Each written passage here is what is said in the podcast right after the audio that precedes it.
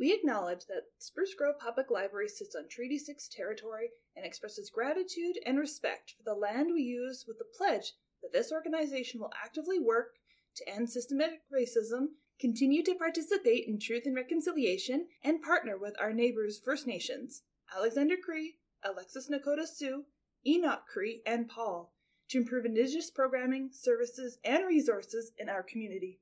We are here to provide an informative and entertaining method to reach out to our community of Spruce Grove. If you have any questions or concerns about anything you hear on this podcast, you can email us at behindthestacks at sgpl.ca.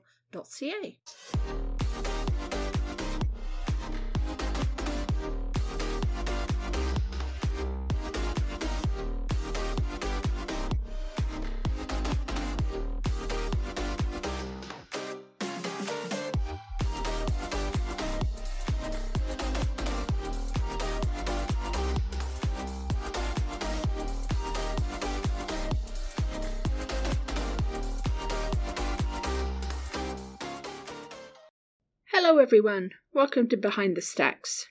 We're back again. Very sorry for the big gap in episodes. I know it's been a while. There's been lots going on, both in the library, outside, but we are back with a brand new episode. We will do our best to stay consistent and as on track as we can, because you know how we like to ramble on this on this show. So, welcome back, everyone.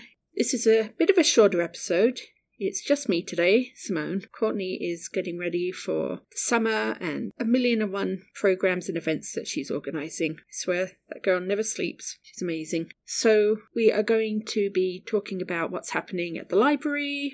I'll be sharing a couple of books and movies that I've recently read, a few things that have happened in the past couple of months, and then we have a very special interview. We have a local author who's come in to talk about their book. But first of all, housekeeping. All right, let's see. Well, we just had our book sale this past weekend, and it was a very big success, so thank you to everyone who came out. We raised over $2,000. That's just incredible. Thank you to all you wonderful library supporters. We had our Comic Con a couple of weeks ago. Again, that was a big success, thanks to our amazing patrons. We had some wonderful guests. Um, special effects with Ben Eady, had a K pop dance, costumes, free comics, so many awesome things. It was a busy, crazy, wonderful day. We're already planning for next year. Let's look at what we have coming up. Well, first of all, we have a new website. It's still sgpl.ca, but it's been redesigned. I think it looks really great. A lot easier to navigate.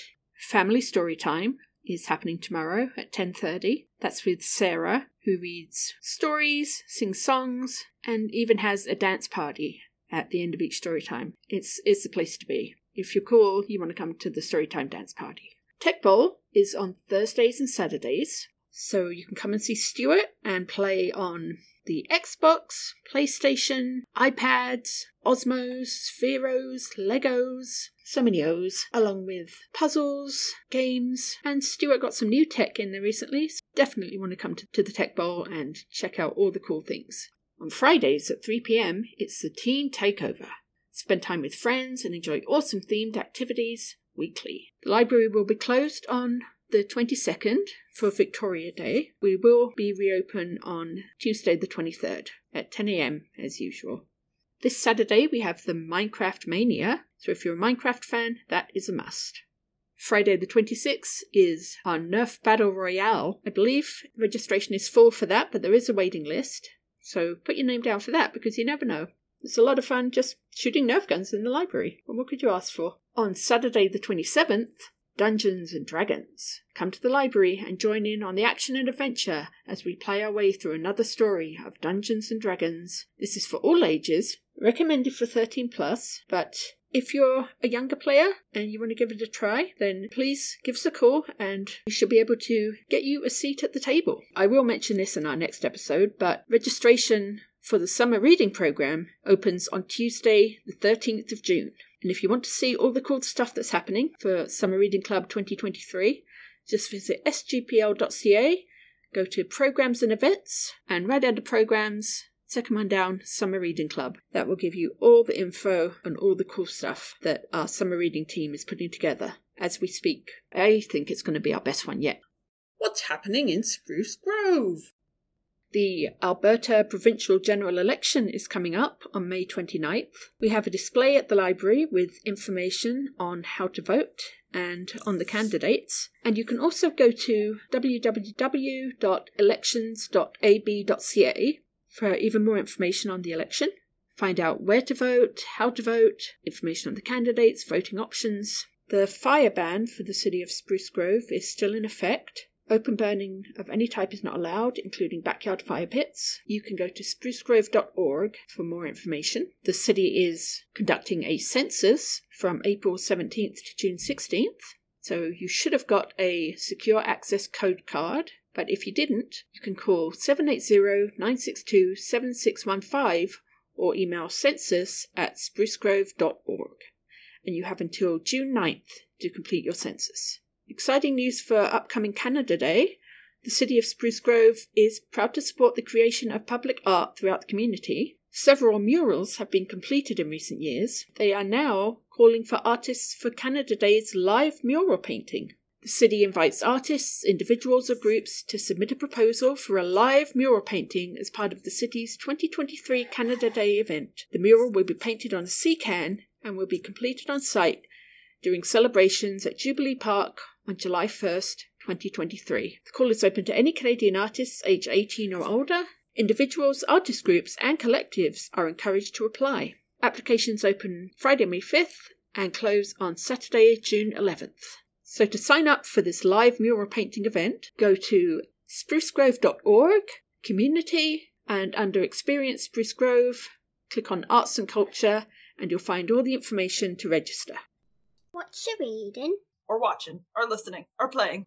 Okay, so just a quick what you reading for this episode, because as I say, it's just me. Now, this first book I found on our in house cart. It's called The Nest by Kenneth Oppel, and this was so good. It's about a boy whose parents are expecting a second child. The young man in the book, he keeps having very intense dreams every night about wasps, and the queen wasp talks to him in the dream. And at first he thinks, you know, it's just his imagination, but the way they communicate, the wasp knows so much about him, about what's going on in his life, and he realizes that he actually is communicating with her telepathically and the rest of the hive. And at first, it's quite magical. He's inside the hive, seeing all the drones making the tunnels and beautiful light everywhere. You think, oh, this is kind of almost like a fairy tale or something. But then it takes a very dark turn. And I don't want to spoil anything. Uh, I was not expecting what happened. This book had so many twists, and it's in our junior collection. But I think adult fans of thrillers would enjoy this just as much. I read it in a day, because, like I said, it's quite short, and I would highly recommend it. Now, on to our main topic for this episode. May is Mental Health Awareness Month. And of course, this is such an important topic all year. It's highlighted in May to break the stigma of mental health, that it's just as common and just as important to look after as your physical health, and that it can affect anyone. And there needs to be more support for those experiencing mental health problems, for those supporting them. I'm quite open about having been diagnosed with depression and anxiety when I was around 18. So that's, gosh, 100 years ago? No, um, I'm 45 now. So over the years, I've done a lot of learning and research and just living with those conditions. Sometimes have definitely been a lot harder than others, but I've built up a very amazing support network with family and friends. Like I say, been very open about it because it's not shameful. It's just something that happens, just like any other illness. And for this episode, we have a very special guest who is here to talk about their book, To the Edge and Back A Memoir of Mental Illness. To the Edge and Back follows the mental health journey of a young woman learning to live with bipolar disorder. Danielle experiences two psychotic breaks. The first happens while backpacking through Europe, second occurs two weeks after giving birth. The story about overcoming adversity will entertain readers and bring hope to others who may be struggling. She's a local author, and we are thrilled to have her with us today. Please welcome Danielle Frey. Thank you so much for having me on the podcast. Um, as a, a thank you, I have a little gift for you. oh my you. goodness. Tell tell everyone what it is. yeah, I guess I can't see. It's it's a pack of Yorkshire Gold tea. Thank so- you so Yeah, much. you're welcome. Oh my goodness, I'm going to have a cup of tea after this, and you're more than welcome to have one as well. Oh, great. Thank you. Let's start with your amazing book. I've read it. I loved it. oh, thanks, Mom. Um, my wife read it. She loved it too. What's kind of the story? Yes, so it is a memoir, um, and it details um, my life, uh, not my entire life, just mainly my focus with mental illness and uh, my struggles with bipolar disorder. Some of the most challenging times in my life are in this book for everyone to read. So yeah, it's just it's it's a hopeful book. It's a hopeful story. It's also you know on a serious topic. When did you first realize, first think that you wanted to be a writer or, or write a book about your experience? So, about 10 years ago, maybe a little bit longer, uh, when I first started developing mental health issues, it was during an episode where I had the desire to write a book. And of course, I was really ill at the time, and I wasn't able to see that that dream come to, to come to life. But it kind of planted the seed that yes, I want to be a writer someday. I want to have people hear what I have to say. So it, I guess it started for me about 10 years ago. How did you start the journey of writing this book?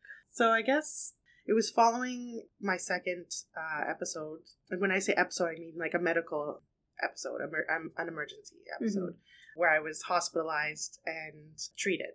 So it was following my second episode that during my recovery, one of my supports in my life suggested that I write about the experience that I had just been through. And I had some free time, free from work. I was actually on maternity leave at the time. So I was able to, you know, just start that that long awaited goal of mine. Yeah, the the end result was this little book that I put together. So When you started, did it kind of start to come naturally? Yeah, I mean, it was very therapeutic to write. Yeah, it did come naturally because I felt like the story, I had been carrying it with me for so many years.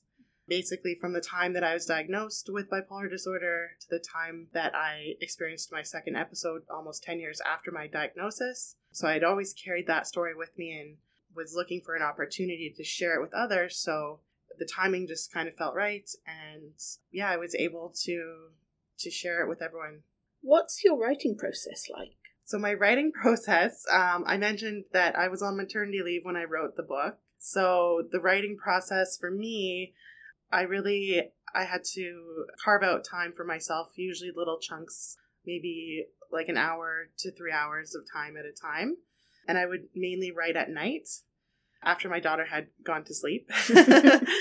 so I was really fortunate that my daughter she started sleeping through the night at a very early age. So I actually did have a good chunk of time after she went to bed that I could just write. And I ended up, most of the novel, I ended up writing in a chair in my bedroom in the dark, overlooking her, her bassinet. So that was my process, I guess. So, when you're writing, do you use any special writing software or? Yeah, so I actually composed my book on Reedsy, and I used Grammarly editing software to help me with punctuation and Mhm. spelling, basic things like that. And Reedsy helped me organize everything into chapters. It helped me with my title page and table of contents page. When you're done composing everything on Reedsy, you can actually typeset your book so that it's ready for publishing. Oh wow, Yeah. that's a program you can just download. Or... So Reedsy is available online. You just have to sign up. It is free, and it connects you to editors uh, and other other services, book cover artists, things like that. So those services you need to pay for, but if you just want to sign up for free, you can compose your book on Reedsy. So, once you'd composed your book, how did you get it published? Yes. So once I had my manuscript finished and it was typeset and ready to be printed, um, I chose to self-publish for a couple of reasons. I did I did initially try the traditional publishing route and I sent out que- query letters to different publishers and I did send my manuscript to different publishers. I did get rejected and uh, other times I didn't hear back and it and that process can take a really long time Yes. you know, it can take a couple of years and and for me, I really wanted to get my story out there, and so I decided that self publishing was the best option. So I decided to go with a company called Ingram Spark, and they're actually a distributor as well. Their model is based on a print on demand. So you're not stuck with um, a bunch of copies of books that you can't get rid of. Um, instead, when someone is interested in purchasing your book, that's when the, the company prints a copy of it. So it's really efficient and environmentally friendly that way. You don't have excess stock. They're a global distributor, so I was able to get my book all across the world. There's been copies sold in Germany, Great Britain, the US, as well as Canada. That's fantastic. And what was what was the name of the company again? Uh, Ingram Spark. What does literary success look like to you? Literary success. So I think for me, I didn't become a writer to make a lot of money or um, even sell that many books, to be honest. but I think literary success is having a finished product that you can be proud of you know that that is true to you and at least for me being a memoir it was a, it was a very personal story that i that i shared so i think for it to be successful i think just having it resonate even with one person if it helps somebody who's going through something similar that to me is what success looks like for the for my book But have you gotten feedback from people? Actually, yeah, the response has been really positive. I received messages from family and friends who purchased the book and, you know, they they knew me, but they had no idea the things that I went through Mhm. and I think it really changed their perspective and really helps them get to know me a little bit better and also help them understand the condition a little bit better too. So, the feedback has been really positive and I'm really thankful that it was. How do you think being a writer has helped you as a person? I think it takes a lot of vulnerability to put yourself out there as a writer, um, especially when you're sharing a memoir and it's your personal story. So I think it's helped me become more confident about my story and sharing it with others, not necessarily through the book, but even just in conversation. I've become more of an advocate for mental health. Opening up those conversations with others and recognizing when others may need to talk about things It helps to kind of destigmatize. It's still a very hush hush topic, isn't it? Yeah, so I think for me the some of the feelings that I had associated with it such as, you know, shame and not wanting to share that side of me, those those have obviously turned around into more positive emotions. So it's helped you feel more empowered. Yes, yeah, definitely. Can you share some details of your personal journey to wellness? Yeah, so my personal journey to wellness started off probably around the time I, I was diagnosed with a mental illness, which is horrible to say. You shouldn't wait to be diagnosed to help yourself, but that's kind of when I realized like, oh, I need to make some serious changes in my life. So I I used to drink more often than I do now, so I've cut back on drinking, which has really been helpful for my mental health and mm-hmm. wellness. And I focused a lot more on who I had in my life for supports, who is giving me support rather than taking from me. So it really had to reevaluate my my social circle, you know, which has led me to a really supportive group of family and friends now that I have some experience with that. Initially, it was a little bit hard to get started on that journey of wellness. Beyond that, you know, I, I always adhere to my medications that are prescribed by my by my doctors. And, you know, I try to be active and eat well. And of course sleep sleep is so important. Sleep's maybe the number one thing that i prioritized besides my medications to help me really stay well and mentally healthy. What do you find is the most challenging thing about looking after your mental health? i think the most challenging thing is that it's something that once you feel better you still have to stick with it. You know it's easy just to say like oh i'm cured or i'm i'm well now and just let something slide. But i think being really consistent is key. Not giving in to certain things just because things are improving or or you feel that they're better now. So I guess letting one thing kind of slide can lead to almost like a landslide. yeah. Yeah i think um Sets you back. Yeah, like not taking things for granted just because things are good now. Like sticking with it and being consistent, I think, is really important. Okay, well, thank you. Let's ask you a couple of lighter questions. okay, great. what is your favorite genre to read and why? okay, so this might be a little bit lame, but I do I do really like to read nonfiction. I have a degree in sociology, and I find that books about that genre really interesting. Books about different types of people, I guess, or society, I find them really interesting. And I guess because I'm a lifelong learner, I just prefer to read nonfiction. I feel like when I read fiction, it's a great escape, but I also feel like it's a waste of my time sometimes. so at least when I'm reading nonfiction, I'm I'm getting use out of it. But that's my own personal opinion. No no shade to anyone who likes fiction. I've heard that from a few people actually. I, I find with nonfiction, I find it easier to listen to it as like an audiobook. Mm-hmm. What's what's your preference? Do you like you know an actual paper book or Um, listening? I guess it depends. I'm really I'm open to other methods of or other material types. Um, I like audiobooks on the road. Like when it, when we go on a trip, sometimes we'll put on an audiobook. I think for me personally, just a paper book is probably the most comfortable. So yeah, I would I would be team paper. I, I used to be just strictly paper, but I find um, with my ADHD, it's sometimes really hard to not just read the same part over and over. And an audiobook is good when I'm tidying or taking the dog for a walk. I'm getting through a lot more books. Yeah, it's whatever works for you, right?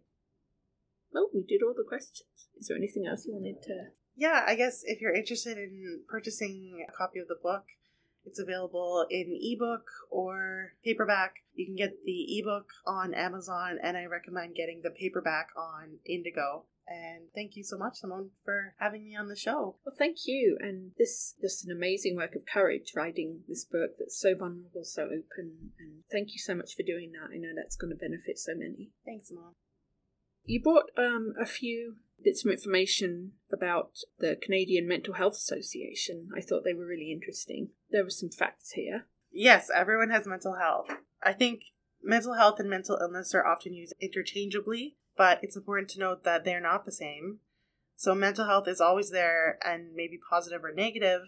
and mental illness and substance use disorders, however, often affect a person's ability to function over a long period of time. So, remember, someone without a mental illness could experience poor mental health, just as a person living with mental illness could experience excellent mental health. So, the presence or absence of a mental illness is not a predictor of good mental health. Mental health is part of every one of us and in all areas of our lives. We bring it with us to our workplace, schools, our hobbies, and our recreational activities, and our places of worship. Everywhere we go in our communities, our mental health is with us. Everyone deserves to have the right supports and resources available to foster good mental health. Mental illnesses and substance use disorders are caused by a complex interplay of genetic, biological, personality, and environmental factors. They are characterized by alterations of thinking, mood, or behavior associated with significant stress and impaired functioning. One third of people in Canada will experience a mental illness or substance use disorder in their lifetime. But with the right support, people with mental illnesses or substance use disorders can and do thrive. Just as we take care of our physical health, there are many ways we can help take care of our mental health. Do you practice mindfulness or journal or any Yeah, I do practice mindfulness. Probably not as often as my therapist thinks I should, but um, yes, uh, I think you can be mindful in just the activities that you do. Just trying to focus on one thing at a time and not multitask is a big one. We all fall victim to multitasking, especially at work, but I think just focusing intently on an activity like brushing your teeth, counting every tooth, or feeling the sensations that you feel while you're brushing your teeth, like that's an act of mindfulness. Yeah, I think incorporating it into your day to day activities is a way to practice it for sure. What do you do to be kind to yourself? Because I know for me, it's it's really easy for me to kind of have a bad day with mental health, and then just if I heard someone talking to someone, the way I talk to myself. Mhm. like, "You, you're such a jerk," you know.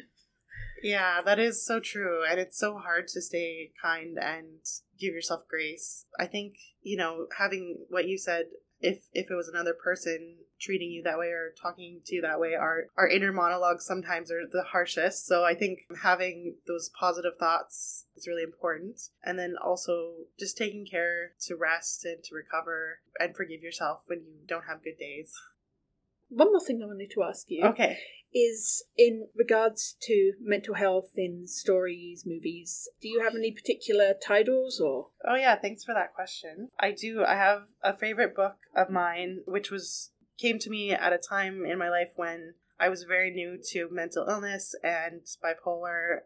It's called An Unquiet Mind: A Memoir of Moods and Madness by Dr. Kay Redfield Jamison, and it's really outstanding. It's a first-hand experience with bipolar one disorder, uh, the same disorder that I have, but it's written by uh, a leader in the field of psychiatry. So this is someone who is a clinical psychologist who is practicing, highly regarded in the field, and she writes about having this disorder and wanting to hide it from her colleagues and hiding it from her patients and it's it was a really fascinating read it came out in i think 97 so it's it's been out for a while but i've since gone back to it and whenever i'm feeling a little bit down it kind of gives me hope that there's someone out there who you know is so successful also lives with the condition i also wanted to mention because this came up a lot when I was talking about mental health with paramedics and doctors. For some reason, this film always came up, and it was the movie Inside Out. Oh, yeah. which everyone I'm sure has seen, but it's the Pixar movie Mhm. about different emotions. It's such a great representation of different emotions that we all feel. And when we have one that's too strong, it can maybe lead to mental illness or represent different mental illnesses. Mhm. So it's just it's showing that it's good to have a balance of emotions and not not one in particular. But I really love that movie and I think it's so cute and it reminds me to take care of myself. Yeah, that's a great film. And Yeah. It's good for all ages too. You can start discussions and stuff. Yeah, it's a good introduction to to the emotions and mental health. Definitely. Yeah. Well, thank you, Danielle. This has been great. Thank you so much, Simone. Like Danielle said, if you would like to get her book, you can order it through Indigo, the paperback version, or digitally on Amazon. Well, that is it for our return episode. Uh, our next episode, we'll talk a bit more about the summer reading program, and I will have another special guest, so stay tuned for that. Thanks for listening. Bye for now.